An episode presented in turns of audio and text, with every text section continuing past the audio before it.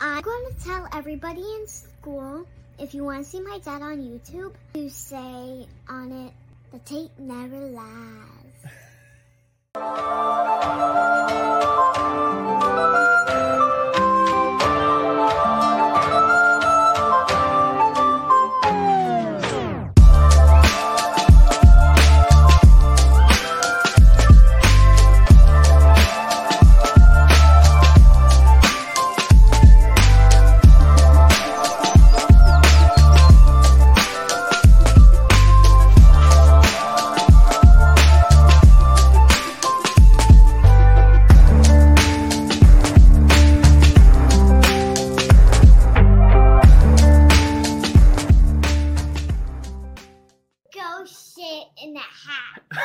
Yes.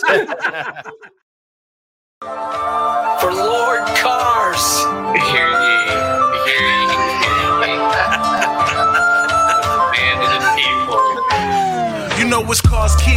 Let's get it started up. Give me the car keys. Lakeshore Drive. Blog boys drive away with our texts like car thieves. Break down, we study tape and thrive. Analytical preparation, that's what cause is given. Cars don't discriminate, teaching the men and women. Each and every week, there's nerd to get your focus. Never manipulating stats, lore, cars and hocus pocus. Cars, keys, they're never lost. Check and source, never gonna find a better scouting report. Cars going live with the smartest man, my bestie. Deciphering holes on the defense like Getsy. New show, uniforms, orange with the dark sea. Tape never lies, patrons, this is Cars You know it's Keys. cars keys. Let's get it started up. Give me the car keys.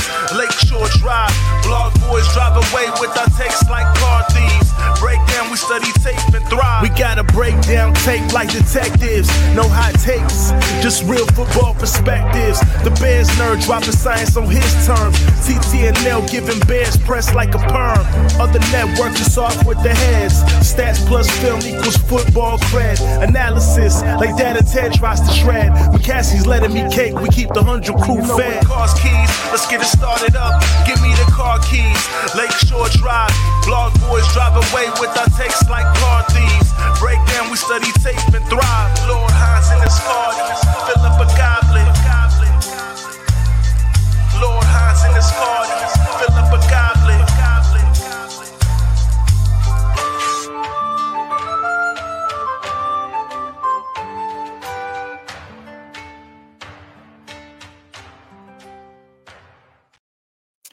And just like that, we're back.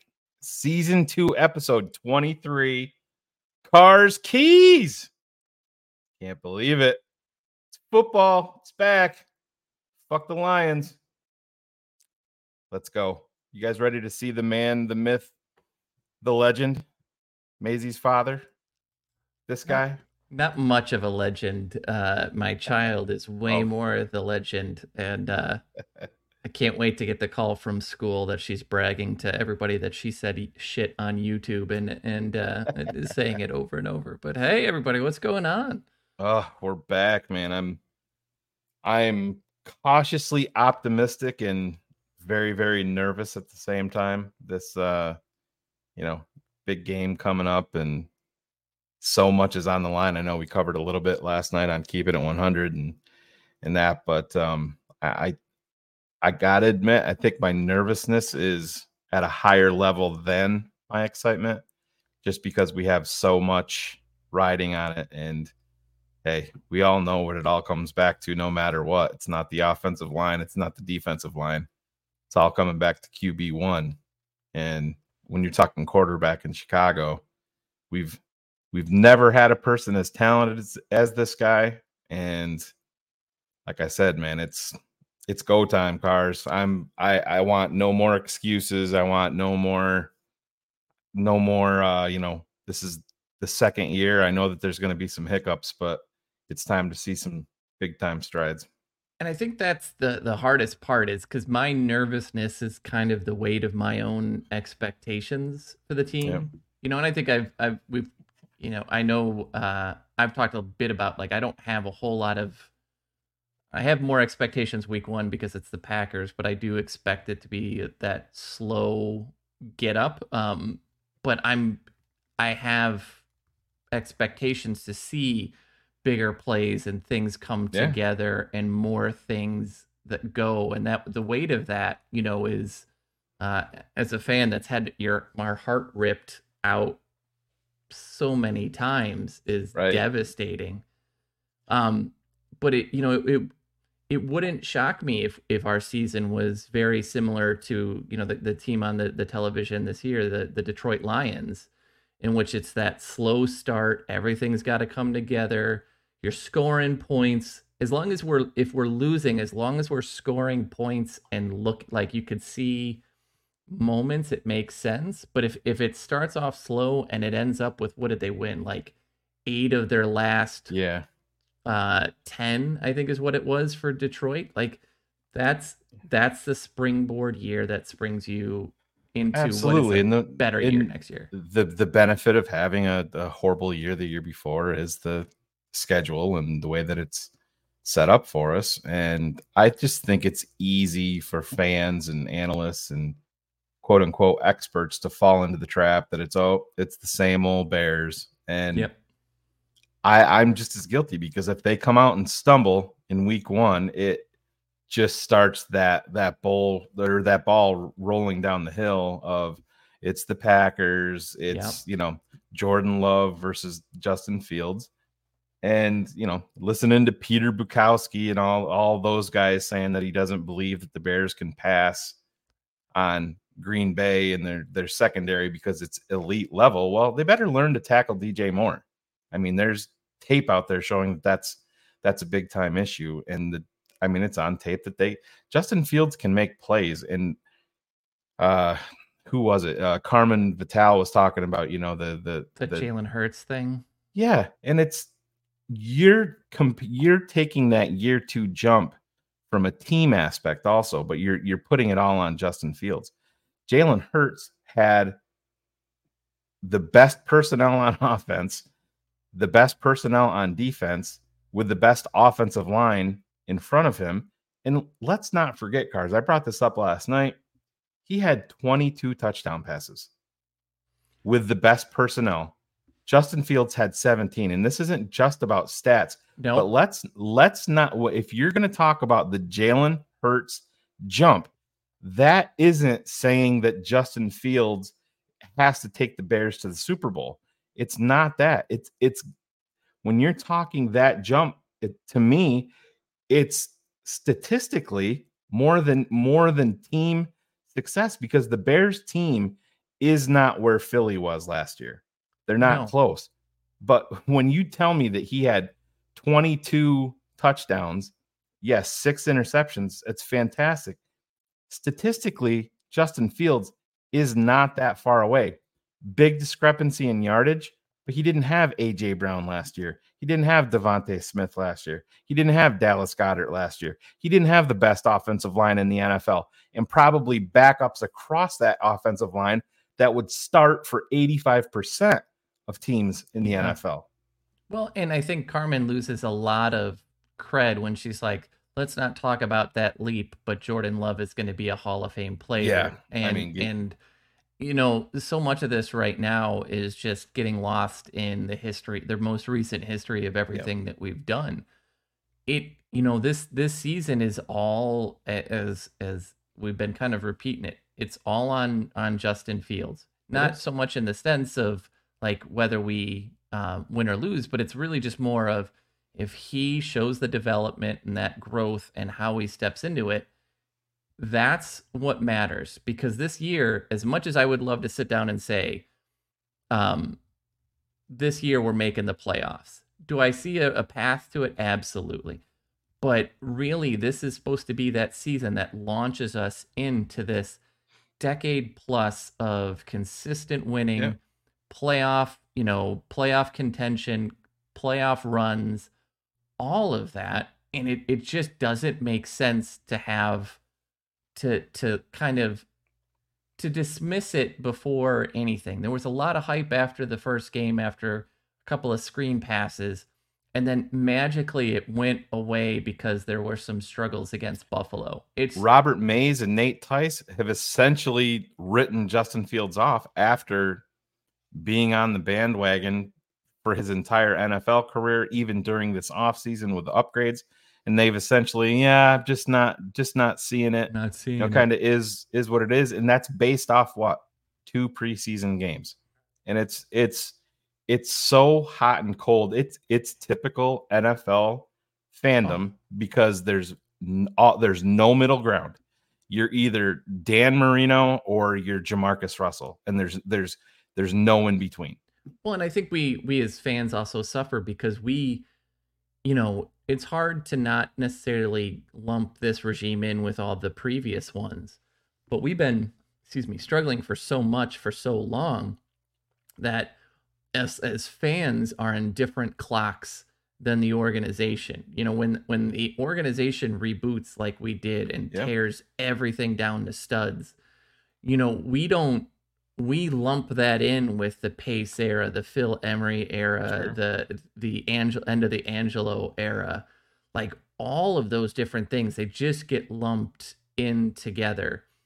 And I don't think we can understate just how bad of an experience the Matt Nagy year for Justin Fields and his development. Like they, they wouldn't even let him compete for the for the starting position. They drafted him 11th overall and said Andy Dalton here it is. And then they put him in and they put him in with Andy Dalton's playbook not even his own playbook. They didn't they didn't do any of those things.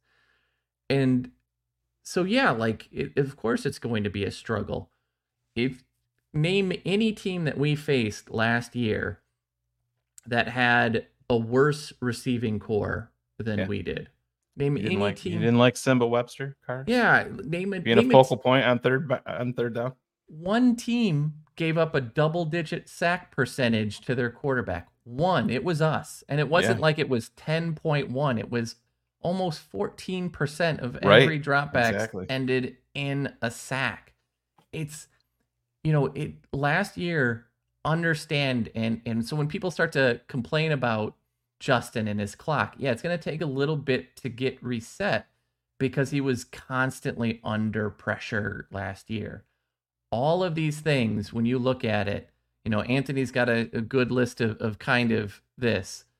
Um, Pettis is gone. Uh, Harry is not even on a practice squad, I don't believe. Yeah, he just signed in Just signed. Uh, Minnesota, I believe. Okay. He's on Pringles is on a practice squad. Yeah. EQ is here and Velus is here probably only because he is a third uh a third round pick and they think they could still get something from him uh in this. So I just you just when you look at it it's it's just it's just disingenuine to say like he can't he can't make that leap. 3600 yards and 22 touchdowns is not a massive leap.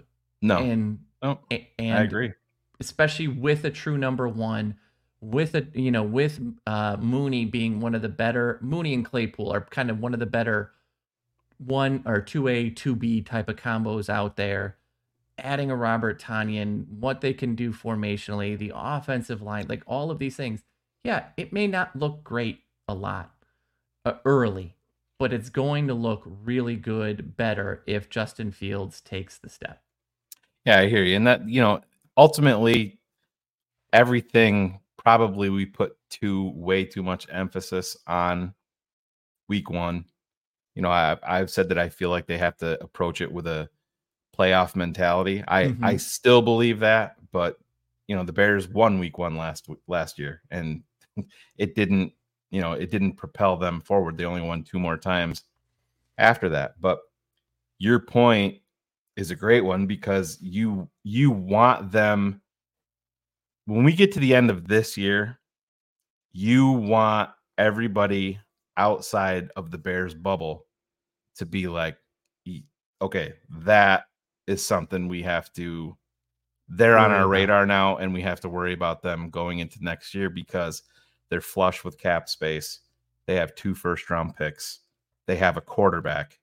They have dj moore under contract and you know they they they have the war chest full to make to make moves and they've proved it on the field that the talent is ascending towards the end of the year and that's And they're that young. is And they're everything still young. Yep. They're one of the top 10 youngest teams. And Yeah, that and number could- is so skewed because of Marcedes Lewis and Patrick Scales. Like you take those two guys out, Yeah. and they're a top five even young even team. the kicker, even the I Yeah. mean, how old is Cairo? Santos 30, is 31. Yeah. So, yeah, no, man, I, I, I totally get it. Just real quick update: Detroit drove down, and they are up seven nothing over the Kansas City Chiefs. David Montgomery did limp off the field, so I haven't texted DDP yet to see if he's in shambles over that. But some NFL news: cars Joe Burrow, two hundred seventy-five million to become the highest paid player in NFL history. Uh, you know, it's it's. I always make jokes like I do. I, it's nice to see a Bengals team that has suffered for as long as they have have some good things. It's always nice when some of these. It was Demo's shoe, so yeah. I guess I good. sh- should pay attention. It's not like I'm doing a show or anything. Yeah, no, no, we're good. Uh, but it, it, you know, Burrow is just such an incredible guy, and to me, you know, he's he's kind of that the second best quarterback in the NFL. So it just makes a whole lot of sense that that's what he's doing and that's what he's got. Yeah, absolutely. So, real quick before we start getting into some of these numbers, I know we we went around, and I won't ask you season predictions because I think that that's just a, a fruitless endeavor. Really, I mean, it can be kind of fun, but give me your uh, cars keys predictions for Week One, Bears versus Packers. Um, so what I find is really interesting is the whole Christian Watson, uh, Romeo Doubs Yeah. situation because I think that's a nightmare if you're a Packers fan right now because it's a it's a it's not the most talented of off. It's the, probably one of the best offensive lines that we'll face uh, early. Although you know Bakhtiari, you just never know what you're going to get and how consistent it's going to be. Um, and I don't I know what Bukowski says, and we'll we'll talk about it a little later on. I don't really think that passing the ball is going to be an issue against them. I, I they, they strike me more as a team that's going to be more stout against the run. You know, Gary's coming off the ACL. Preston Smith had a decent enough year, but they don't they don't seem to have the the hosses there to necessarily create. And you don't know what you don't know what you're going to get from Bakhtiari. I mean that you don't he could go out for the season, you know, in three, Three plays. When plays. when he's healthy, he's one of the best offensive tackles in the league, regardless of who you're talking about. But he's just he's he's banged up. But no, it's it's gonna be it's And- gonna be interesting. And when you look at Bukowski, like he's thinking that it's going to be the Rasul Douglas from two years ago, not the one that played last year. And you know, Darnell Savage has never lived up to that first round hype. So yes, Jaire is a very good corner. I, I'm not going to take that away, but like that matchup, it's it's in a weird place that we can sit down and say, if we go three wide and it's more Claypool and Mooney, and you've got Kmet in line, they don't have the bodies to me to necessarily match up with that. So it wouldn't shock me if um, wh- what's going to be interesting is the the way that I look at it. The game plays are gonna game plans are gonna be called a lot the same. You know, uh, Green Bay all preseason long, preseason long is really focused on the run game to set up the pass to take the pressure off of Jordan Love. I think the Bears are going to look that same way early. Um, and you know, if you uh, we'll we'll talk about it later, but I, I I think it's going to be a higher scoring affair, and I don't necessarily think it's going to be this like you know stomp uh, anybody stomping on each other whatsoever. So is that your long-winded way of not answering the question? Yeah, because I'm going to save it to the end. Um, okay. Sorry, it's been a little bit since I've been on a podcast, and I, did, I got a lot of words to make up for here. Uh, so I picked.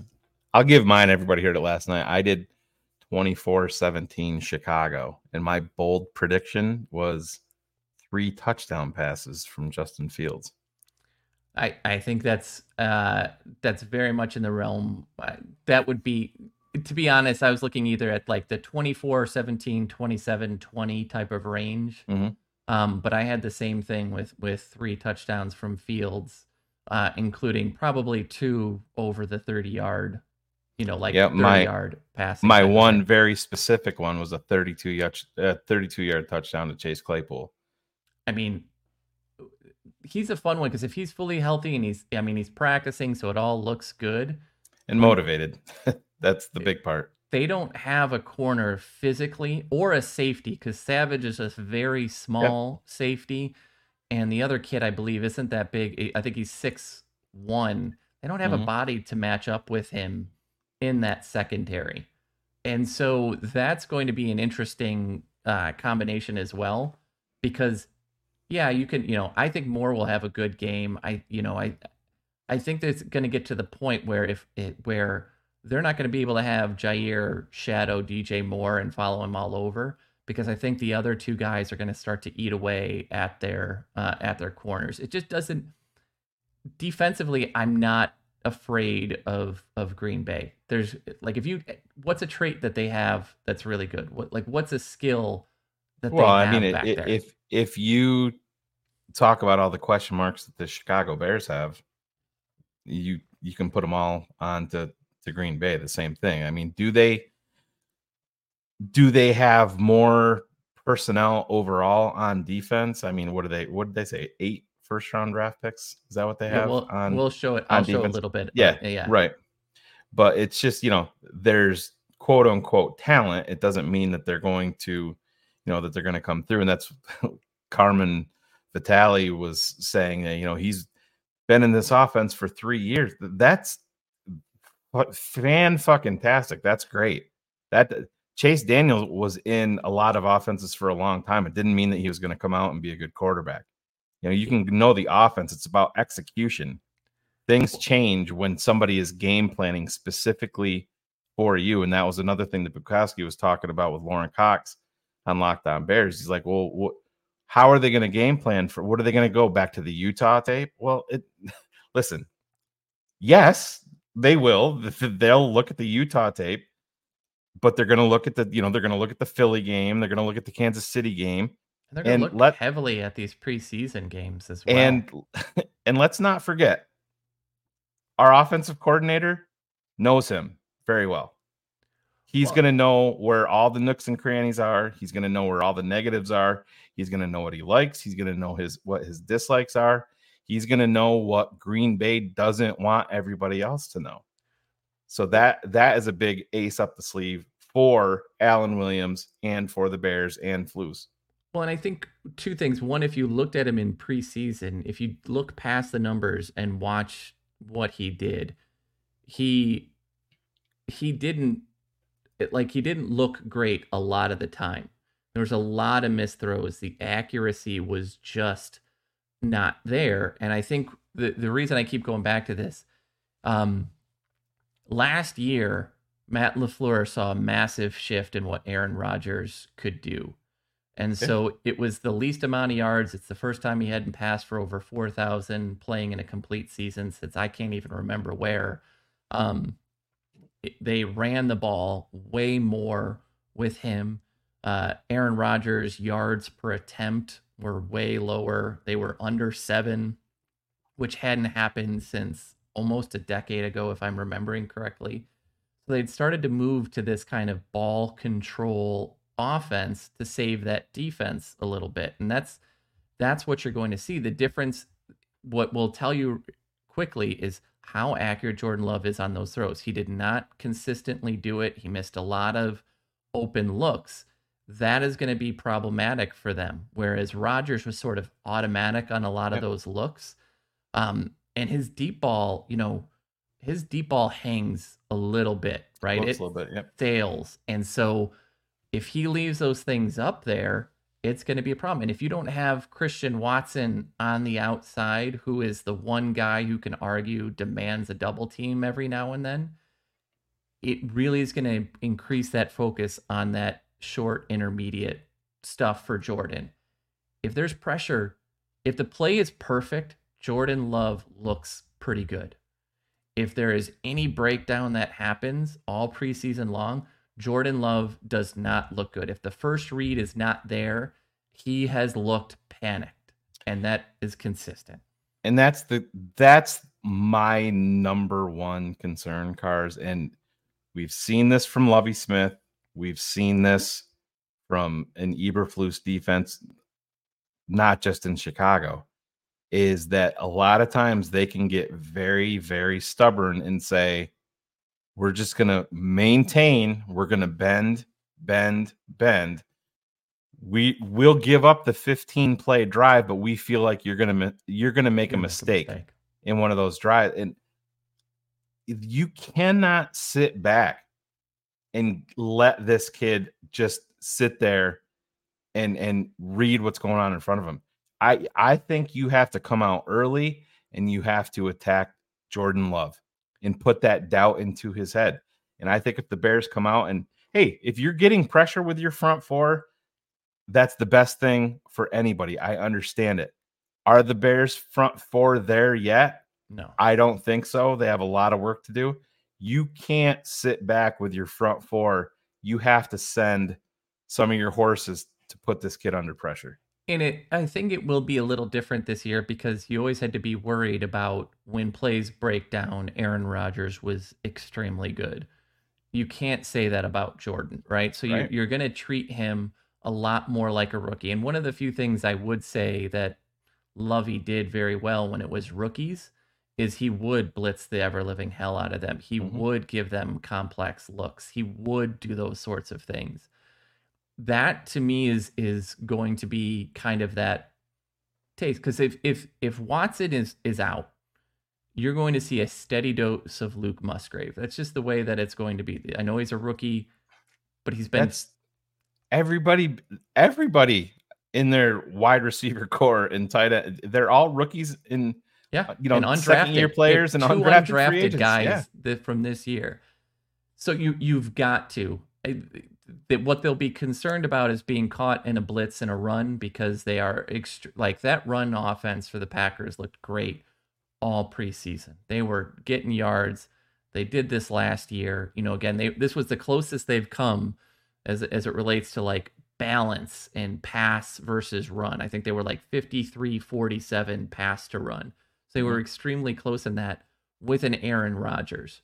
Those numbers right. will get flipped this year. Like their numbers as pass to run may look a lot more like ours did last year because they don't have the horses at the wide receiver uh, core. So you've the only time they'll be like if they start getting gashed in the run game because they're getting caught on blitzes, that'll stop it.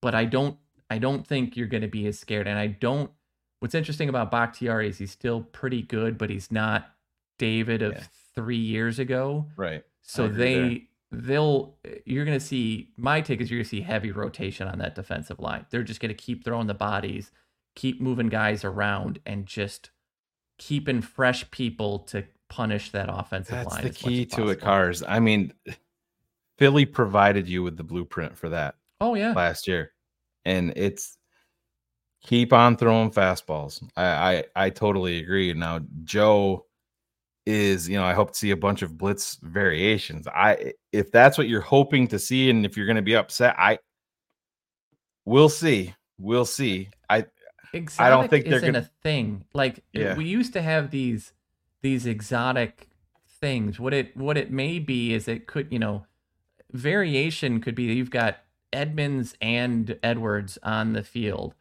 and they're you know line up left hash right hash. And in one play you send edmunds and then the next play you send edwards. Or right. you know and and flipping those things around you, you, defensive guys don't really do a ton of variation until it gets either like third and long and a close game or anything. There's a there's a there's a they tend to play pretty conservatively. Your your offensive guys are insane and are willing to do things where it's like, you know, we're going to go five wide receivers. We're going to pull an extra offensive lineman off. So we only have four linemen. We'll just see what happens. Defensive guys don't do that, but you, you're going to see to start early to see what pass rush we can get from the front right. four. And then, you know, the first third down, if it's a third and long, then you'll start to see some stuff sprinkled in and, and mixed yeah. and matched. I don't see expect to see a ton of variation though. So I just wanted to address this one. Ralph says the Packers were one win from the playoffs last year, so Bears fans shouldn't overlook this. But Ralph, I would ask you, who was at quarterback for Green Bay? It's Even- kind of a big, kind of a big deal. even even then, you know, you're looking and they're expecting guys like uh, Wyatt and Quay Walker to make Mhm. these leaps. They're expecting a return from Rashan Gary to to do And they're saying, and they're saying he's going to be on a pitch count. He, and he absolutely should because he's you know that ACL was bad like it was supposed to be a really bad one when it happened. Um and yeah Green Bay really was uh was pretty close but if you remember who they beat last year okay like if you if you kind of they, they the early part of their win schedule was Yep. Tampa Bay New England uh and the Bears right? Those were their first 3 wins you have the Cowboys, you have the Bears, you have a very bad Rams team, you had a wheels falling off Miami Dolphins team, you had a wheels sort of falling off Minnesota Vikings team, and then you lost at the the Lions. There's nobody in that um in that list that you're sitting there going, that is a marquee victory. That is one that you hang your hat on. Um it just I understand that, but it's one to your point. One went away with Aaron Rodgers while not really beating anybody of any substance. You know, that matters. You you lost to Buffalo. You went 0 2 to the Lions. You lost to the Eagles. You you lost just kind of in, a- in an Eagles game that wasn't as close as the score showed. Yeah, you were Oh. one win away, but Yep. you were getting an easier schedule uh, than you wanted to admit. Absolutely. Well, let's, Let's- jump into some of these nuggets that you have. Let's go. for us, So this Chris. is uh, for those of you who aren't. I love to get wordy. I love to get everything, but I wanted to talk about something, and you started to hit on it a little bit, Shane, when you talked about the starters on defense. Yep. Um, but I wanted to talk briefly about roster construction, and so, you know, what's really interesting uh, on this is this is the most draft picks we've had on a roster in the longest time. Imagine that. And when you even take that, 17 of the 26 draft picks have come in the last two years of this. And I get everybody's fault. Like they don't want to hear excuses. I, I, I, you know, and all of that. But of the 53 man roster, 26 of these guys were added this past offseason. 50% of your roster turned over from 2022 to 2023. 17 of them had come the year before. So this is a massive change for us overall. Um, when you look at our starters, so the last game of uh, the Ryan Pace era, 11 of our picks were starters. Now, uh, of his picks were starters. That was over a six year period. Now we have one additional. We've only had one first round pick because uh, Pace traded the one away for Fields. Um, and so two only two of those picks are first rounders. But when you look at these, the the way that this is built, you were mentioning this right. 18 drafted starters in Green Bay, seven of them first round picks. Minnesota, 14 drafted starters, four of them first round picks. Lions have a really low number, which is again why they've been on par with us for so long. They have drafted Mhm. just as poorly as we are, five of them first. But what it gets really more fun for me is those next two numbers. We are the second youngest defense in the NFC North behind Detroit. And that is mostly on the heels of all, and this is just at the starter position because we've drafted an entire backfield. But that is a 25 year old starting defense that is two years younger than everybody else other than Detroit. When you look at on the offensive side, we are tied for the youngest with our opponent this week in Green Bay. Minnesota's older. One of the things that doesn't bode well for the overall future of Detroit is that their offense is an older offense. When you start seeing 27, I know that doesn't necessarily feel old, but what that means is once you start hitting over 26, 27, it means you have more guys over the age of 30 on that roster than you want. So, you know, that'll be um, Taylor Decker is 30. I think uh, Vaitai is over 30. Uh, Ragnow is over 30. Um, Jared Goff will turn 30 in the season. So when I sit down and say like I think us to be uh, we may have a slower start when you have changed over 50% of your roster, right? I have 50% of my roster change over year to year and I'm one of the younger teams on both sides of the ball as as fact uh, for um, on both sides of the ball because of, of just gelling and figuring these things out. Yeah, there may be some more hiccups than we like, but this is again the, the finishing of that time of ripping the Right. band-aid off of everything that Ryan Pace failed to do. So uh, off topic a little bit, but it's so significant. I got to talk about it. So the Burrow deal came in at five years, 275 million with 219 million guaranteed. He's not, you know, when when you look Well, I at mean, it, you, he could have, he could have said, I want it all guaranteed and got yeah, it. Let's be honest. but he's not, you know, he's done it consistently. Yep. You know, the the- difference between Hurts, right? He's done it one year, had a great year, but it was one year and he got paid off of it, and and that shows up. This is a dude that totally shows up every year. I mean, what they've been they, they've they went to the Super Bowl playing all road playoff games, all road underdog Right. playoff games, and won every single one of them. And he was a big part. It's a it's a fun time to like to to watch some of these young quarterbacks, and you hope you hope that you have uh you have it. But Alex H has a has a good point here. And this is it to take. I always hate because people get really defensive Oh, over yeah. quarterbacks, especially minority quarterbacks. It doesn't mean that Hurts is not very good, but that offensive line, if they take a step back this year, Yep. Hurts is going to look different, and that makes a, a big difference. Um, the other thing I wanted to say here is the average defensive age, a factor and an outlier like uh, Yannick. Yannick is still, I think, still 28. relatively young. He's 28 years old. The oldest guys on the starter are he and and Billings, and you've got the replacement for Billings Yeah.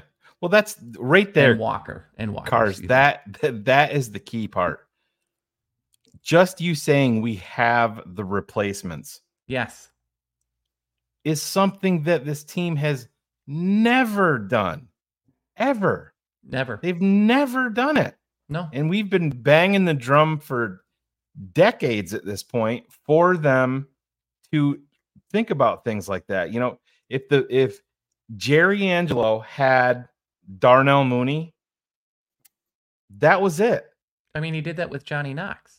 yeah he did it Devin with Bernard. You know, they did it with Devin Bernard Hester. Berrian. Yeah. Right. Like you got that guy, and you're like, okay, next position. You're Yeah, we absolutely can- right. we can move on and that's that's the thing that has me excited about Poles Let, let's be honest they the the bears team has proven nothing yet to this point Yep.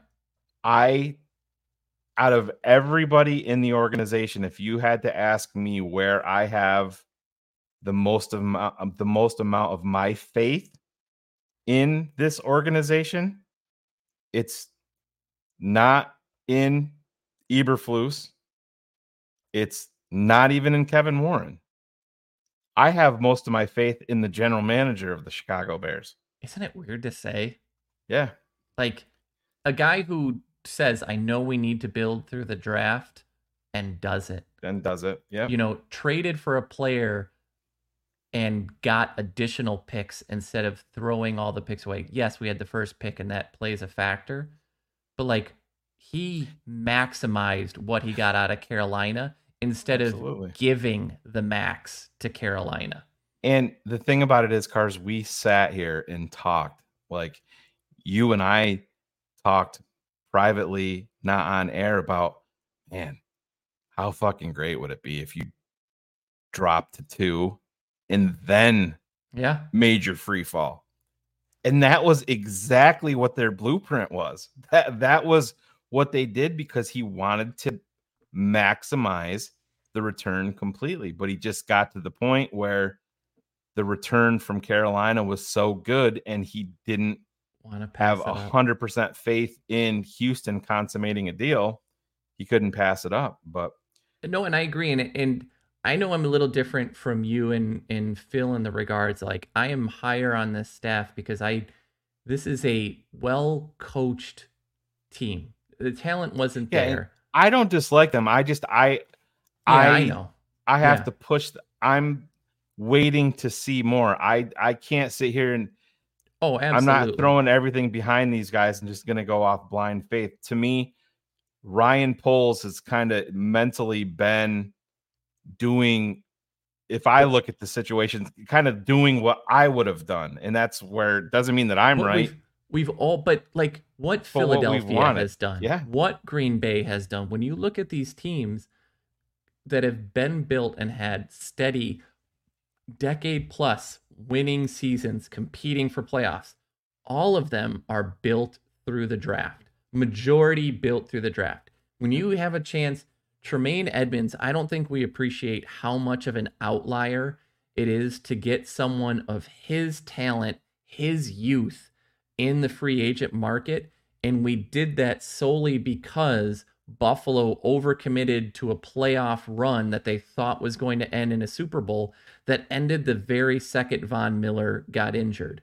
So when you can when you can do those things, look at the investments of who got multi-year deals in free Yeah. agency. You know, like it's it is Tremaine Edmunds, right? He got multiple years. You have a couple years for for Walker, but he's not getting paid primary because if you get someone better, he's your second string Same right same away.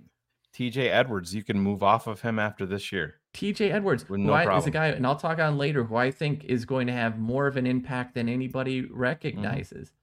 All of their moves, if you look past some of this reactionary offensive line stuff that they had to do, all of the guys that they signed are 28 or younger. And when I say 28, you had three guys. It's Walker, Billings, and Yannick that are over 28. Everybody else is 25, 26, young Yep. guys.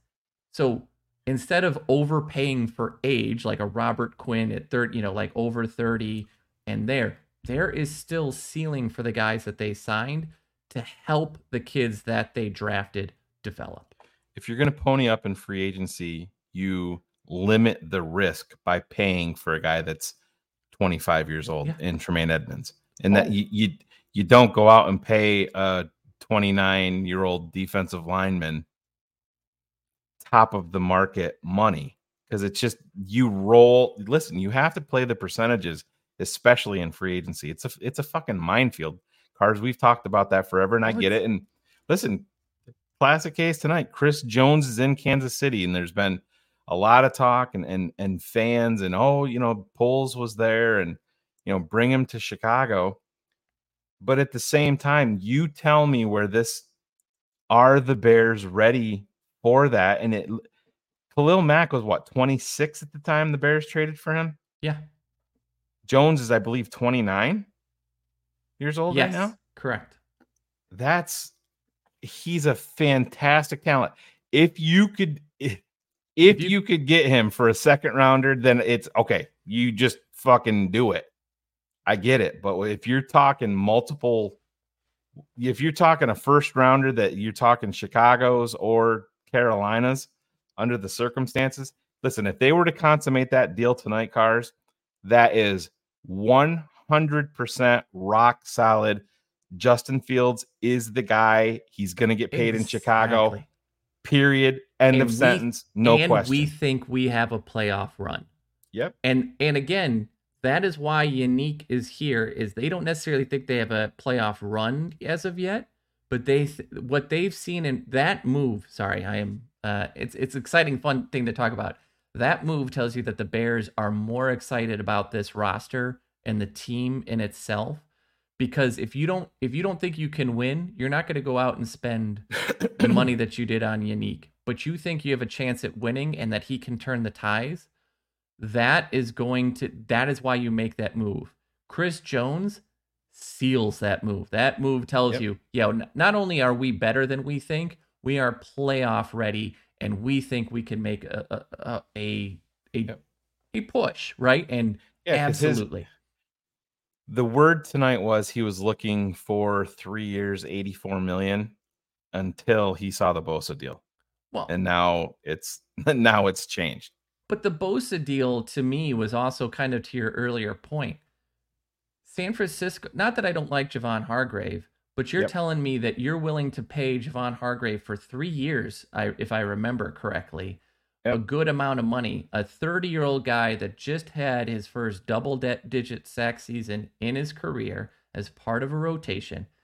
And you're going to tell me that you're going to sign him and potentially, and they were seemingly close to just not trying to offer him the amount of money. You're going to sign a 30 year old guy over Nick Bosa and, Right. and do that. That is how bad decisions get Yep. made. And you're absolutely right. Chris Jones is is a different timeline for us. Um, but again, as fans, we need to understand that unique move tells us that this team, this staff, this front office is way more bullish on the talent on this team than any of these pundits. And so far, I will tell you that I trust uh, Ryan Poles' kind of ability to look at that and see what the division is. Right. We'll see, but I, I do think that that's a big that's a big statement. Yeah, Wade. I don't know if you've been here before. I'm not sure. Maybe you have, and I'm just not aware of your comments. But we address bullshit comments like this because you're making things up with no basis for what you're saying. The Buffalo Bills 100% wanted back Tremaine Edmunds. They could not afford him because of the decisions that they made, the financial moves that they made. If you think that it had something to do with Tremaine Edmunds' talent, you're completely clueless about Yeah. what you're talking about. You- so they i mean he is right. They they made no offer uh, so at least half that statement is correct. Yeah, but you can't offer a guy $2 million when he's going to go make 15 16 17 on the open market. That's just not that's just not it. And it's and if It's- they would have had if they would have had the money available, guess where Tremaine Edmunds would be right now still there in Buffalo. and I, you know, it's it's something I didn't even put up, but I, I we should have. Um, the captains on this team are a 25 year old Tremaine Edmunds, a 26 year old DJ Moore, a 25 year old Justin Fields, and a 29 year old Eddie Jackson. So Yep. this is also the youngest captain group we've had since that early 2000s Bear team when they were building up to something. Yeah, So- and that matters. And, when you bring up. Ed, Edmunds again, Edmunds at 20 on a veteran laden defense in Buffalo was voted a team captain. And that's one of the main reasons that they brought him here because the Bears, if it works out with Fields, they look at Fields obviously as the pillar piece to the entire team. They needed that guy on the other side of the ball. And that's what they think that Tremaine Edmunds is based on age, based on leadership. Talk to anybody in Buffalo. My brother in law was in the chat room tonight, Guy Rosenbarker, and he's Wait, a we- Buffalo Bills fan. Wade, we just did. They had no cap money to do it. That is why. I, Yeah. Listening is a good skill to pick up here, but if they had 20 million in cap, he would be there. They had. 2 million in cap after they cleared a whole bunch of space. That is why they didn't make him an offer. Yeah, and it, it's I listen. What is his name? Was it Wayne or Wade? Whatever, Wade. Wade. Yeah, it's they didn't have the money. Talk to anybody from Buffalo. The general manager came out and said, literally said that they wanted Edmunds back, but they just knew that was going to be a byproduct of their roster construction and the window that they were in. They they had to make the decision. They you pay a chose quarterback, you lose, you end up losing good players. So It's- and this year is not a big contract year for Josh Allen. It's 18. Yeah. But they've got I think it's something like 7 to 10 players that are in that 10 million dollar range. What they what they decided they would do is Matt Milano is a good linebacker, but he's not as in demand. He's making 7 to 8 million dollars and that Von was Miller. the decision. It- Nobody's and- talked about him yet. Von Miller is a massive deal, and they couldn't restructure. Josh Allen coming into this season, if you try, is over 120 million of dead cap this year. You've Yeah. got Stefon Diggs, if I remember when it was thought he was going to try to be traded, I think he's around 50ish million of dead cap. Yeah. You know, the, we always hear um, from someone on the network that the, the the AFA cap, the cap is fake. The cap is real. At some point, you have to come pay for it, and the Bills hit that moment this year um, because Mm-hmm. Yeah. you can't keep doing you you Fuck you a cap works when you're a Super Bowl contender. That's when you say, if you're a Super Bowl contender in 2023, you can say, fuck 2025, 20, 2026, 2027. We're going to go for it right now. And then you can massage the cap and do things like that. But you can only fuck a cap for so long. And then listen, it's it's it's like owing Tony Soprano money. At some point, they're gonna come knocking at your door at four in the morning, and it's and it's time to pay the piper. you can only have so many uh um can only have so many premium players this isn't the you know like just like the nba where you can have two or I three think players Wade must be behind, or maybe we can get him a coupon for a hearing aid because he's Wade. yeah, they, the, they, they paid him seven million not Yeah. 15 um So, and, and by the go. way they're like five hundred thousand dollars under the cap right now so you know they unless they added two zeros to that Yeah. cap magically it wasn't going to happen but anyway i digress so that's that starts off part of the reason to for the good. I am going to make us all sad for a moment. We're going to talk a little bit to remind everybody about where we're, we're coming from and what we not to what we need to come back from. If we look at a couple of things that that are going to be extremely sad if you look at we were 30th in in plays. So we had only tennessee and uh, i think it was atlanta had less offensive plays than we did last year we were Wow. heavy we were heavy run and we were the only team that had uh, a lower net yard per pass than we did uh, per rush. So it was a better play for us last year to rush the ball, uh, especially because the offensive line, and we were the only team that had a double digit sack percentage. It was 13.3 overall, was 14 plus percent uh, with for Justin Fields. Yep.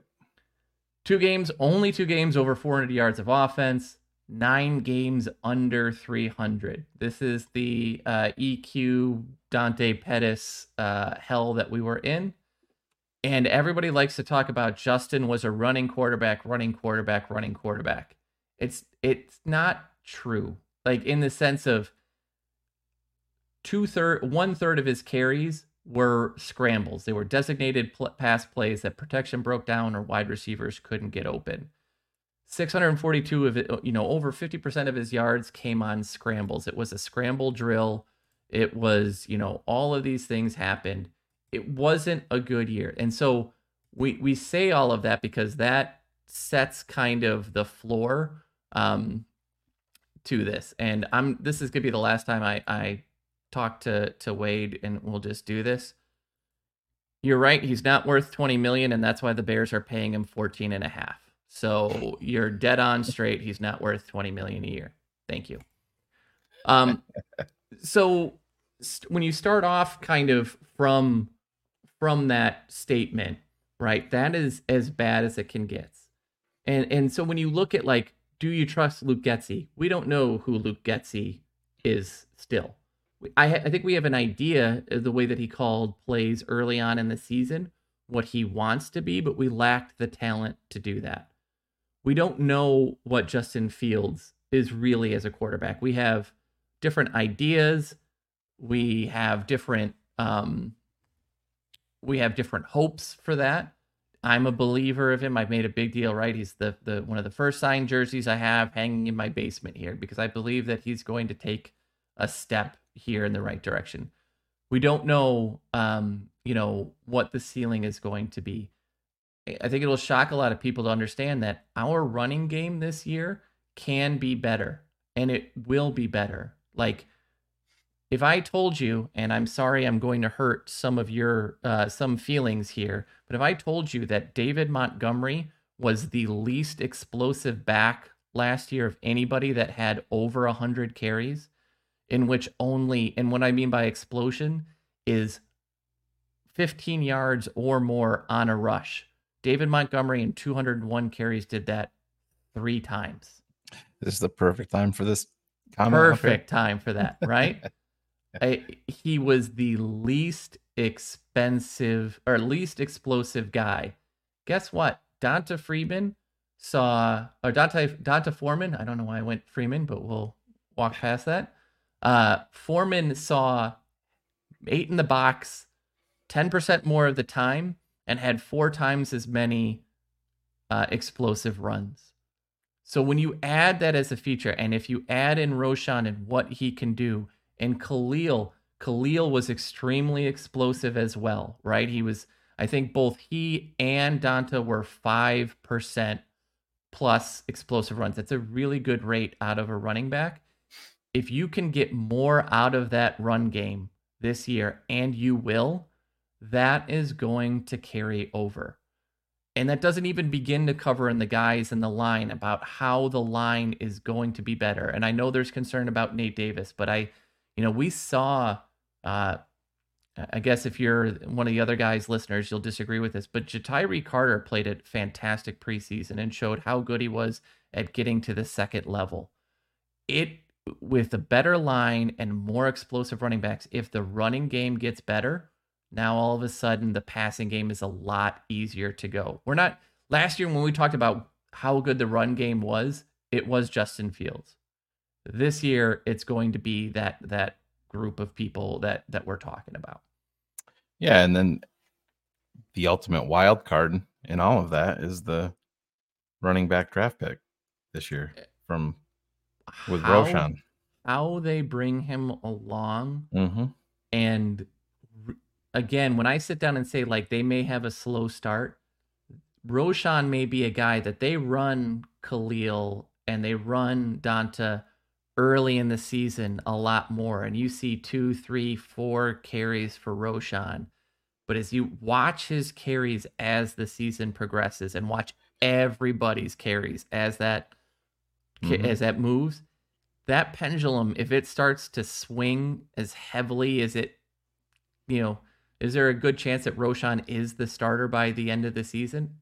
Absolutely. Oh, I think it's I Yes. think it's almost a given at this point, Cars. And I, I I don't even I don't even think it's going to take half the season. And I, I'm on record. I know Phil is on record. This isn't a slight towards Khalil Herbert. no. Big fan of Khalil. I, if I was the head coach or if I was the general manager, I would make my thoughts very known on this. I think he should be in the same role that he was last year.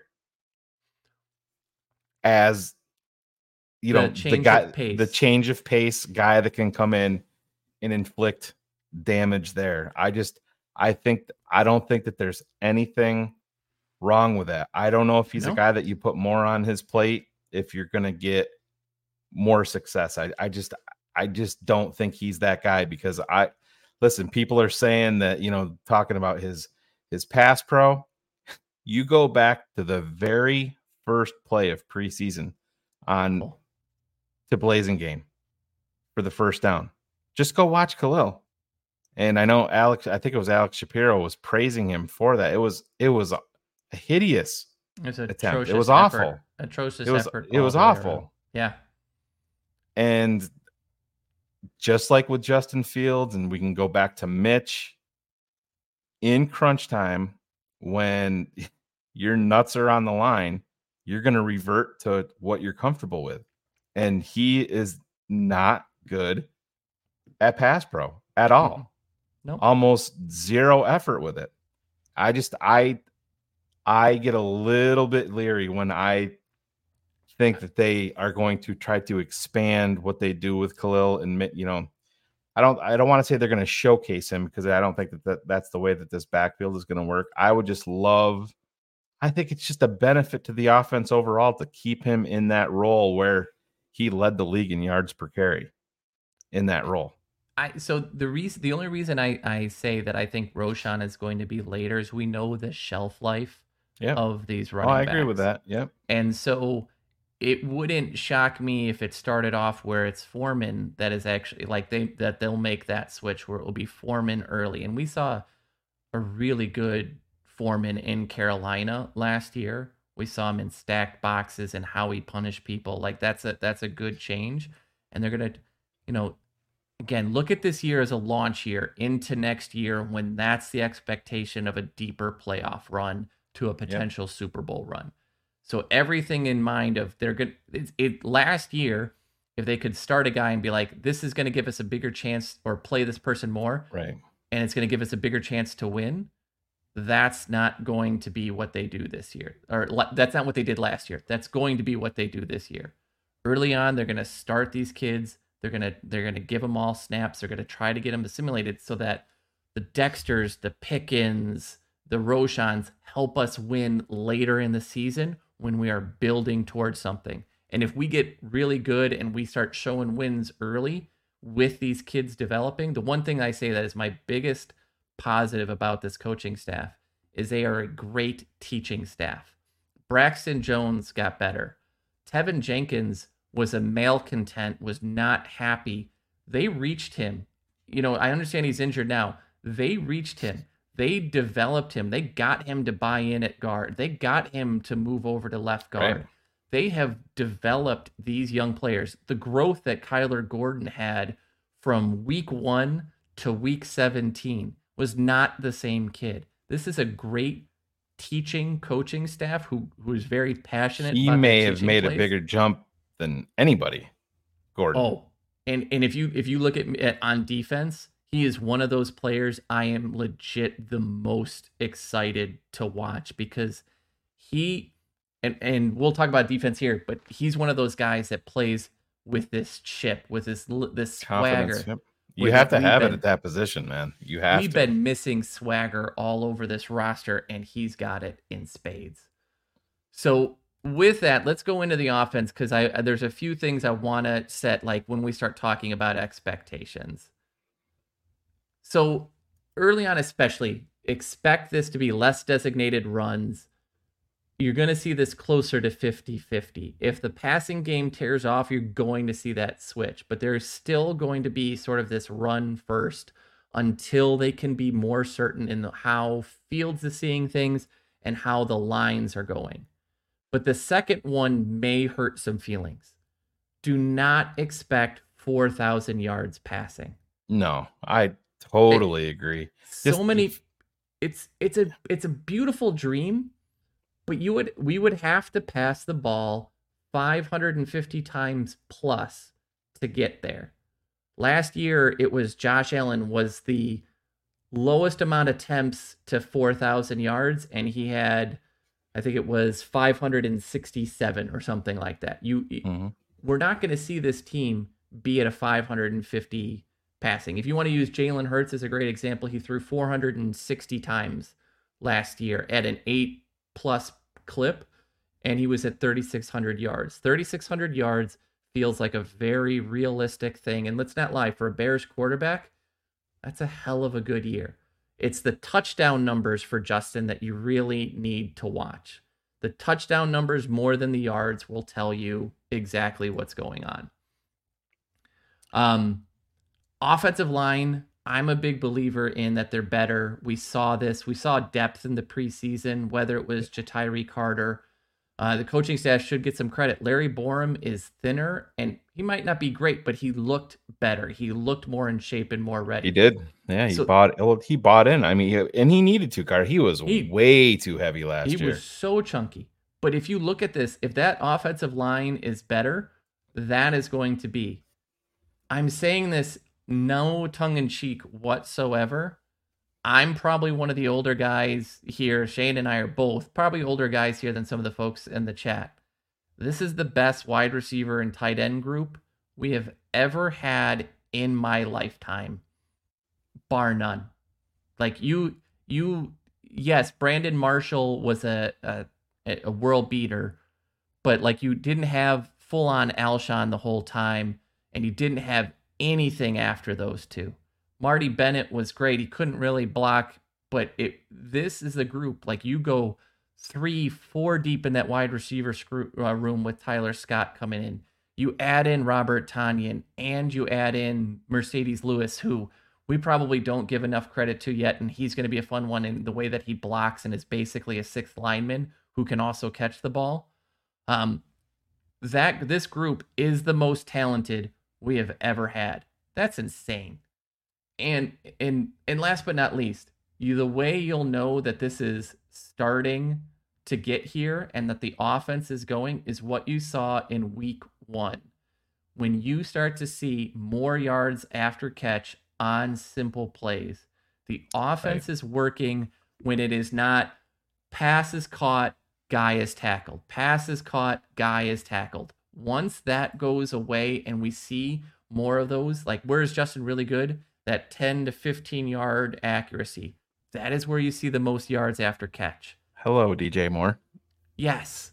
Hello, Chase Claypool. Like hello, Cole Kmet. Yeah. Yeah, and so you're going to see this, and now what is very different for us, and I sort of wrote about it the one day, but it's you know we go we we'll start out and we'll probably go you know 21 formation, right? So it'll be Blasingame, it'll be Kmet, it'll be Moore, and it'll either be Mooney or Claypool.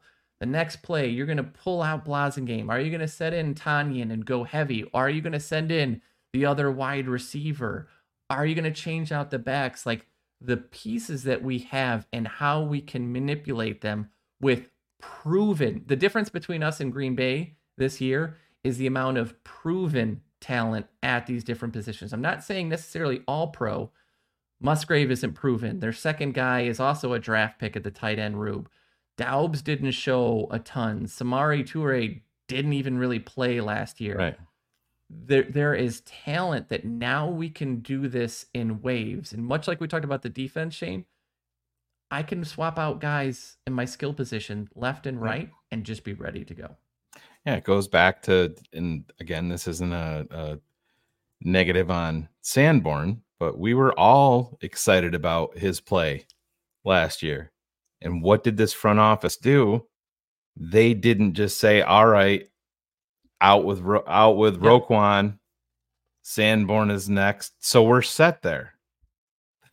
they didn't do that. If you go back and you rewind TTNL, we said in a perfect world, if Sanborn can be your number three or number four linebacker on a really good team, that's fantastic. That oh, means yeah. that you have depth. I don't think any of us expected the Bears to go out and pay Edmunds and pay Edwards. I think you were in the same boat with me. We saw TJ Edwards. We weren't shocked by the player, nope. but we said, all right, there's their move at linebacker. What's next? Well, what's next was Nate Davis. And then literally 30 seconds later, Tremaine Edmunds, when we were hitting go live here in the in the studio to, and then to talk about the signings. Top of that, Shane? Yeah. Ah, yeah, and then they went Sewell. out and drafted Noah Sewell. That's what I'm saying. That is the that is the biggest difference that they have never done and that we have been preaching forever. And it, cars, this is getting way, way, way, way, way down the rabbit hole. But and a lot of things have to go wrong to even get here. But it's exactly why you keep a guy like Tyson Bagent that has shown you upside. Yeah. You just don't know. No. You, you don't know. I mean, when Trent Green went down, Kurt Warner came out of nowhere. When Brock Drew Bledsoe Purdy. got hurt. Yeah, exactly. It just, but that is why you do it. You don't just, all right, fuck it. We have our guy. We traded for Jay Cutler. We're going to give him Johnny Knox. That's set there. We're good. Matt Nagy and Ryan Pace would have kept PJ Walker Oh, 100%. instead of Tyson Bagent, right? Like that's that's 100%. for real. You're, you're you're absolutely right. Like we know that these guys are proven commodities. These are eh, even though they're not, and and we would make that excuse and we would just move over. You're yep. you're 100% right. And again, that's why there's the faith. They they recognize that you've got to build this stuff for waves. Not just it's not just running back by committee anymore in all of these positions, if you can't if you're not Cincinnati and you don't have Tee Higgins as a number two, or you know you're not, um, you know you're not a trying to even think you're not Kansas City, right? And you can and you can get rid of Tyreek Hill and still be able to do it and and still be able to perform because you've got a Travis Kelce. You it's all if you can't add a stud, you add a chess piece. It is Right. and it is what Poles has done across all of these different skill positions is yeah, Mooney's not a number one. I think we we saw that. But guess Yeah, what? He's a high level two. Yeah, and even eh, Cars, even on a fantastic team, he could be a number three, and that that's not a negative. That's what people need to get over, and they they get so caught up into you. You think he sucks because he's not a number one? No, on any team, he the Eagles drafted DeVonta Smith in the top ten. Did it prevent them from going out and getting AJ Brown? No, that listen, you have to keep adding. It's not anything against Darnell Mooney. The Chase Claypool move. They went Yeah. out and got DJ Moore. You you have to keep on trying to make trying to make moves there. I But that's but that's a great point about DeVonta Smith, right? Like yeah. you know, he had an up and coming year. His rookie year It was what just shy of a thousand yards, Yeah. handful of touchdowns. He looked great. The Bears of old would have said he's a number one. That's we it, don't yeah. need to do anything. We'll save money here for the move. next two or three Yeah. years before we have to pay. Yeah. And then what did AJ Brown do? He made DeVonta even better. And so that's that's what you're doing. This competition, you know, th- this Claypool Mooney competition for who's the number two, it's just going to elevate one of the two guys. It's just going to make them get there. And you just it's it's just so different. We are we're setting up for waves and we're ready to go. Yep. I, I Um, hear you, man. let's do we'll do defense real quick here um I, I we started this there's way more talent and depth this year than any Oh, yeah. time uh, that we've ever and there are six new starters on defense this year that's an insane so i think it's four on offense six on defense is new starters that is a massive upheaval you know i think if, if anybody watched that 1920 drive that you know and that emphasis on setting the edge setting the edge is why we were 30th 31st in rush defense last year. And it's why gibson isn't here. Yes getting the passer is important but you can't get gashed. That's why that's here. I think the pass rush will not be as bad as folks think. You know yannick is going to be a, a great addition. I think walker is going to make a change uh, a big impression I'm really excited for Dexter and Pickens as the season moves on, as they're part of the rotation and what they're going to do. I think that's going to help Ju- uh, Justin Jones even take another step. If Dominique Robinson can start to do show some faith, you know, some reason why they this team has the faith in him, they do. Uh, this goes from a below average to a really good, really solid pass rush pretty quickly. Um, they will not be a bottom third run team again. That alone is worth three to four wins. So when you start like, when are these victories going to come in? Some of these losses were just simply we couldn't stop running the ball uh, for anybody. You know, I it wouldn't have mattered if they put Shane or I back there on the opposing team. We would have been able sometimes to get four or five yards a carry because of how it happens. Um, this is going to look a lot more like the Lovie cover two defenses of old in the sense that this is going to be a turnover defense. Yannick is very good at it. The linebackers are really good. You know, these are two linebackers that are two of the higher rated ones in pass coverage. They do a lot in getting passes defend, uh, defended. That's going to make a save. This is uh, aggressive. I say this not tongue in cheek at all. Edwards is going to have a bigger impact than many are expecting. Go back to that 1920 drive and listen to the way that the coaching staff talks about what Edwards brings to this team. He is a leader, maybe not the same way that Edmunds really is, but he is a leader. He is smart. He is intelligent. People are drawn to him, and it works. And I say this again Pickens and Dexter. Last but not least, and that's why Brisker is there as the background. we have not had a confident team in this defense for a long time. You know, this idea of when you heard Tyler Scott on the Adam Rank podcast or on the on the Rank uh, Sick podcast, and he said, Jaquan was just sitting there saying over and over again, "Why can't it be us? Why yeah. not us?" When There's you look the D, at the the D Rose speech, why not me? Yeah, why not me? Like when you hear about what Walker was doing in practice, how he was making everything a competition, challenging everybody, when you hear how the staff does it, when you hear how Edwards and Edmunds do it, when you hear about how Tyrique Stevenson is coming to Jaylon Johnson and to to Kyler Gordon and these guys to pick their brains and understand the nuances and watch the way that Hoke was interacting with the players and the way that he's coaching and doing all this. We haven't the the offensive side is a quieter team. You know, Claypool is probably the biggest talker on that side.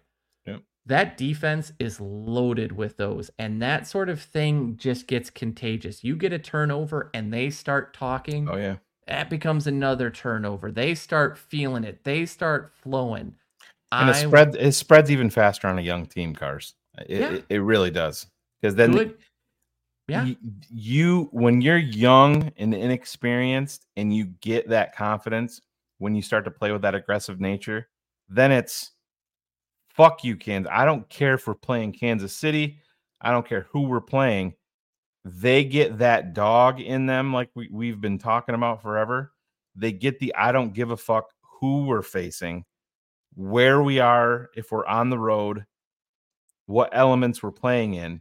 It spreads like wildfire, and it's absolutely critical to any team. Look at that New England game and oh, that oh, yeah. crazy interception that Brisker had of the Mac Jones ball. Yep. Like that tore off and that defense played one of its better games the remainder away. They they took Mac Jones out. They had to go back to Bailey Zappe who did not look good either. That was right. that sits down and all of a sudden it to your point Shane, it just carries over and when you have these big plays and if you again, I keep talking about the 1920, but if you look at the way that all those guys ra- ran to uh, to Edmunds on the sideline, that they're all hovering around Edmunds, that they're all picking his brain and talking to him about these things. Those things as a group, it it all of a sudden you see Jaquan Brisker get that interception, it becomes, well, why not me? Why can't I go get that next one? Why can't I go get that next turnover? Yeah. When you heard Gervon Dexter talk about what was his favorite play of the preseason, and it was Zach Pickens and Travis Bell's first sack. That was genuine to me. I don't think that was just something that he said.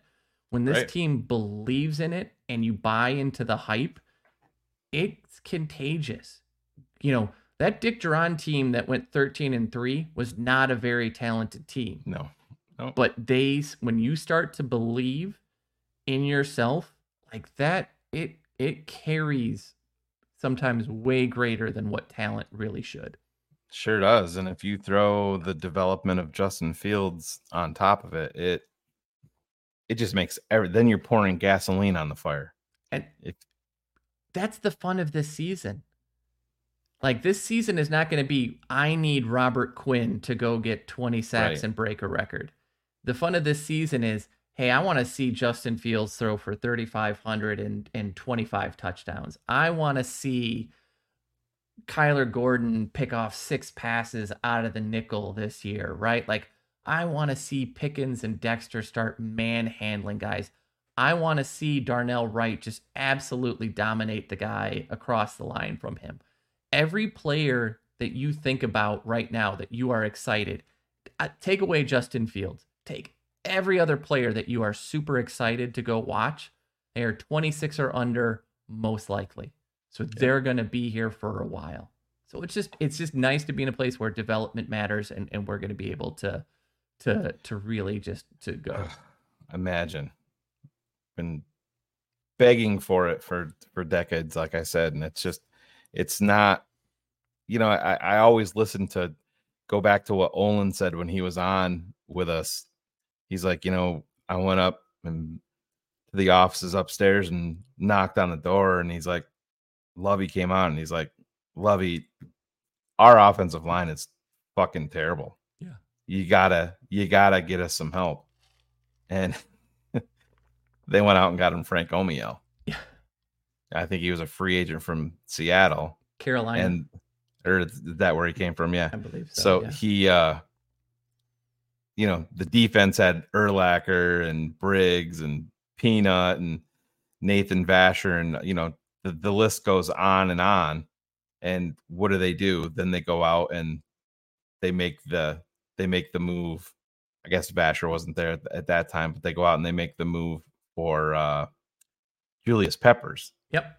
you know, and to, to give them another amazing talent on that, you know, on that side of the ball. But this shows you how flawed roster construction can be because I can remember being very excited about Julius Peppers, the acquisition. But you know why the Bears got him? Do you remember why? They Oh, traded because- a second oh, round yeah. draft pick to Gaines Tampa Adams. for Gaines Adams, and he died in his sleep. Which was a trade that old. never should have been made to begin with. could never understand it when it happened. I'm like, uh, where it came out of the blue. And, you know, unfortunately the kid died, you know, that off season. And uh then they had no first round draft pick as a result of the Cutler trade. Mhm. They had no second round draft pick as a result of the Gaines Adams trade. And he died. And then you back the brink truck up to Carolina to Julius Pepper's house and and and pay him. But that's the that is the area that the Bears have have lived in. Bad Right. drafting, supplementing it with bad contracts in free agency that aren't sustainable. in, in the, that Super Bowl team though is is really the one that you want to start to to focus on because that team was a majority drafted roster, right? Like that 2005 team, you're talking when you talk about the biggest players in there, you're talking, you know, it's Tommie Harris, it's Yep. it's Urlacher, it's Briggs, it's Peanut, it's all these guys. This was after that point is when they started to do ridiculous, stupid trades and start to throw away first round picks, and and and and they went from being a draft driven franchise to let's patch a hole with aging Ruben Brown and let's patch a hole with this guy off the scrap heap and see if he's got a season left. You if you the second you give up on the draft, you are you are hurting yourself for years and that is what Ryan Pace did his entire time. You it's one thing to not draft well and and throw it, but the Bears just didn't even try anymore. They were just like we'll just throw money at it and it'll get fixed. And it was it was yeah, and that's the that's the thing. And I mean, this is again going down the rabbit hole, but after that Super Bowl, their first pick in the draft, they drafted Greg Olsen, which we were all excited about at the time. It, he didn't last here because of of Mike Martz, unfortunately. But the Bears, their second round draft pick that year was Dan the Bazuin, beast. who And the third never, round pick was Garrett Wolfe. Yep, and who never Garrett Wolfe played, you know, a handful of games for the Bears, never had any impact. You know, Greg Gabriel talked about Lovie saying, "I need, we need Garrett Wolfe on this roster. You know, we need we need him." So the front office, the front office went and got the guy that the head coach wanted, and then Lovie really never played him. But the problem was Dan Bazuin was a second round draft pick and he never played a snap in the NFL. And yes, injuries happen, but the Bears drafted Michael Okwo, a He linebacker from Stanford, third round, never played in the NFL. The Bears drafted Juaquin Iglesias, a wide receiver from Oklahoma, in the third round. I saw his one and only touchdown in a preseason game in Buffalo. He played one special team snap for the Minnesota Vikings in the NFL. Jarron Gilbert, the Bears Five took, games total, Jarron Gilbert. yep, five games total. And that that's I mean, you can go you can go back. I mean, You remember drafted Chris Williams pre-injured with a back. You drafted Gabe Carimi, who came off of knee injuries. You had Marc Colombo that you drafted. that came pre-injured. And these were your first round picks. Yeah. Like sure you got a little bit, but you drafted pre-injured guys. That's why I always hit on like where are your draft picks coming from? It is But Cars, I'm there. not sure if you can show me another team in that era hmm. that not only whiffed on picks, but they didn't even play in the NFL. You're talking premium second and third round picks on a team that was deep. Yep. And Okwo never played. Gilbert, five games. Wolfe never had the impact. He was on the roster for a while. Iglesias, I believe it was one special team snap for the Minnesota Vikings. Third round draft pick. It's Gaines Adams, you give up a second rounder for it. And yes, I know you can't plan on the kid dying, but to Carr's point, that trade never should have been made in the first place. You give away Greg Olsen for a third round draft pick. You trade another third round draft pick for for Ricky Manning, who came to you. Remember the the Denny's incident? They were throwing away draft picks like they were candy. Yes, Ricky Manning had some had some really nice games for the Bears, but when you look back on it with everything that they threw away draft wise, it was just then you wonder why they're in the position that they've been in for so long and that the throwing away draft picks like Ryan Pace did on a yearly basis in in trading up. You know, I, I got to go from 11 to 9 to to to go get Leonard Floyd, which if you go back and you look at that draft, Leonard Floyd was one of the better draft Picks. picks in the first round. But you mean- you you can't miss on Kevin White. Yes, I know you can't plan for you can't plan for injuries. Just no impact with a top 10 pick. No impact. Do you remember way back, I think 2002 it was cars. Do you remember Roe Weezy, Roosevelt Williams from Oh, yeah. Tuskegee, the, the oh, corner?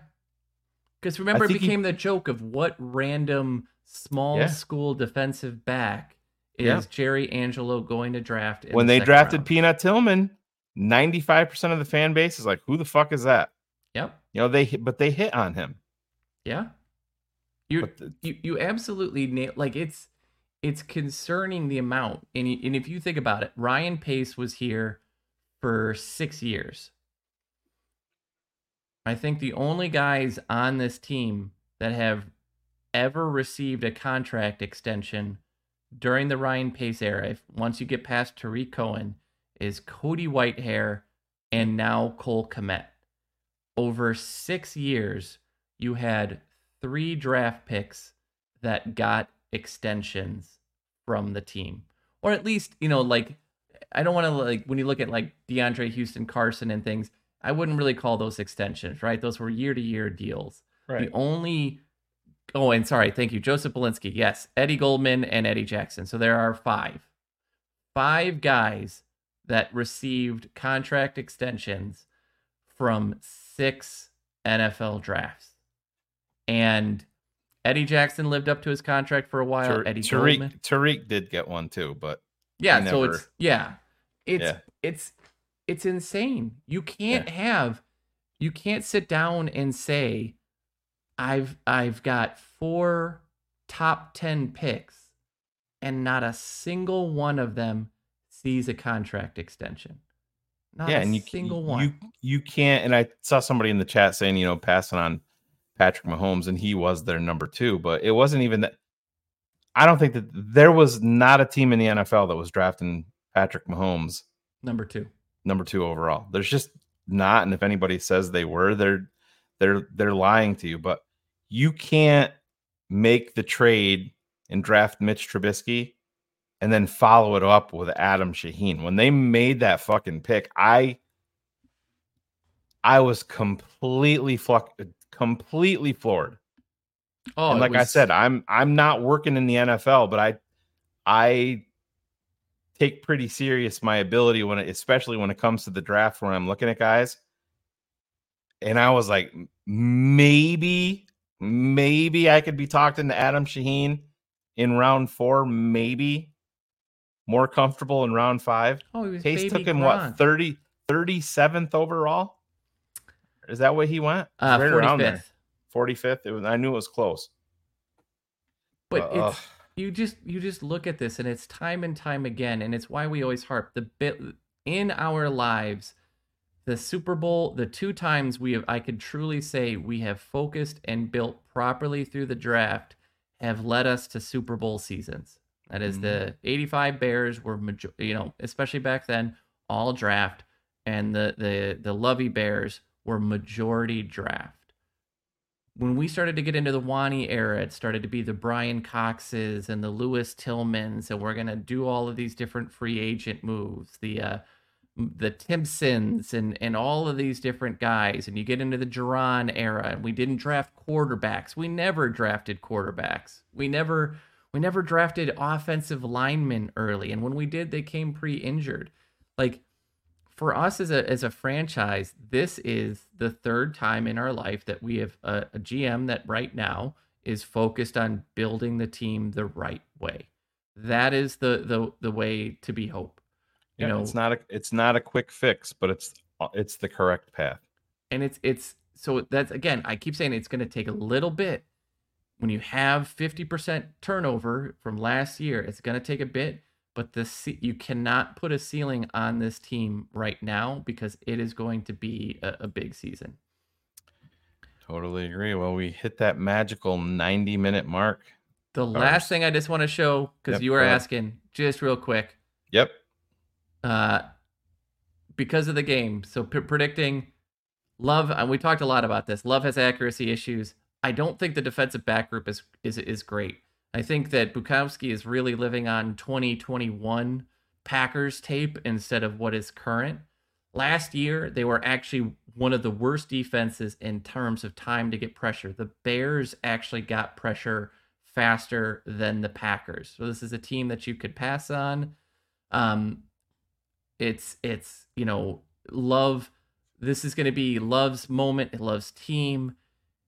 When it when the plays break down and things aren't crystal clear, he does not look comfortable. And so when I say all of this, this is a very winnable game. If Christian Watson doesn't play, I think you have to win. I, I, I don't think it becomes a. I think you have to win overall. But if Christian Watson's there, you have that has to be a play. The one guy on offense that you have to watch, Doubs will be there, but he'll be a little injured. Luke Musgrave is going to be a Oh, yeah. featured part of this offense, but that is why you have Edmunds and Edwards on this team. So I, I'm going to go, you said 20, uh, 24 17. I'm going to go 27 20 uh, Bears. Yeah, there you go. And it, Musgrave is, I think, a guy that we were all excited about in the draft. It's just he comes along with that red flag designation of always nicked up, always hurt, and that that doesn't get better in the NFL. But when he's healthy, he's he's extremely explosive. He's got some end. good traits. It was the Oregon State. He was Oregon State, right? Was Yep. not great tape a lot of No. time, and and and so it was really hard to see. You could see the athletic profile. You see that Green Bay is trying to deploy him more like a Kelce type weapon, where he's really truly more of a slot receiver than a tight end. So eh, that's going to be, you know, that's going to be a match. But we actually have linebackers to match up with him with, Yep. which not every other team does.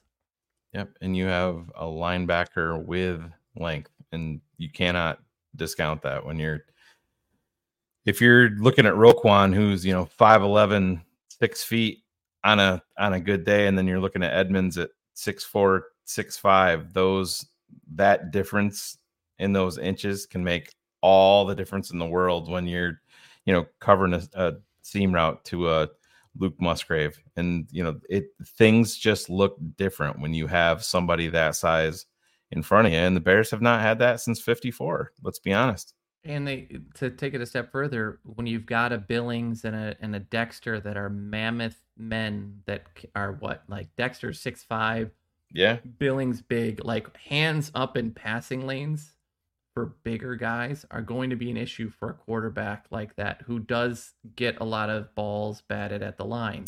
Yeah. And Ricketts brings up a great point here, too 30 interceptions in two and a half years at Utah State. put pressure on the kid, and he's gonna he'll he'll.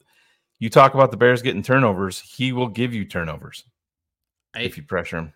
I don't. I I think he'll give them to you because you know he nearly threw an interception in that Seattle game on a on a on a way short ball, and that has again been the thing. Yes, you're right. We need to pressure him, but he's a guy that's going to throw a few very pickable balls throughout the game, and if you you capitalize on them, it's a it's a good year or it's a good game. Excuse me. Can't drop him, Kyle Fuller.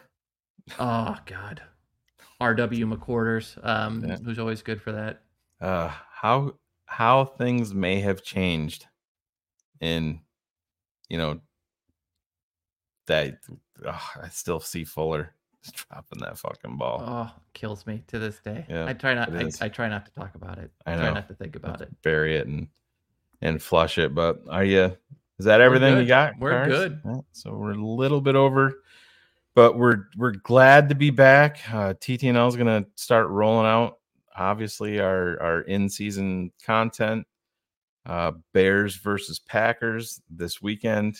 Uh as soon as that goes final, you'll see DDP and myself on on BHL talking about it, breaking it all down. Hopefully we're in fantastic moods before we start our our regular work week, but starting next week, you're going to see the Super 16 poll show is going to be back. Uh, after that, you're going to see Keeping It Fantasy is going to be rolling back around. Keeping It 100 always on on Wednesdays and and cars. I think moving forward, unless we have some family obligations, we're pretty much going to be standard on Thursdays at 8:30 Except- unless Except Yeah. for next week, because I have to Yep. be in uh, San Francisco for work next week. Uh, Yeah. But uh, the other one should maybe be- maybe we'll change it to Claudio's keys next week, and we'll just have Claudio live on air drooling, trying to figure out what the fuck we're talking about. That might be fun to watch. is is his key going to be get the ball to Darnell Mooney and Yes. get the ball to Darnell Mooney? Yeah, and give the ball to Rex, have him pass to Darnell. and it's a It's going to be game. super Super Bowl Bears. Oh, there goes Oh wow, good job, Brian Branch, pick six. Yeah. hell of a pick, man. I hated seeing him fall to Detroit in the draft. He's It's a good one. He is a good player. BHL this weekend. Let's go. Let's get it. Bears versus Packers, week one. Let's go. Thanks everybody. Getting that dub column.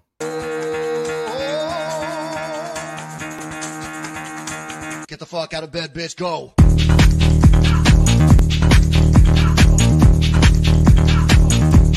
Up, and then they got go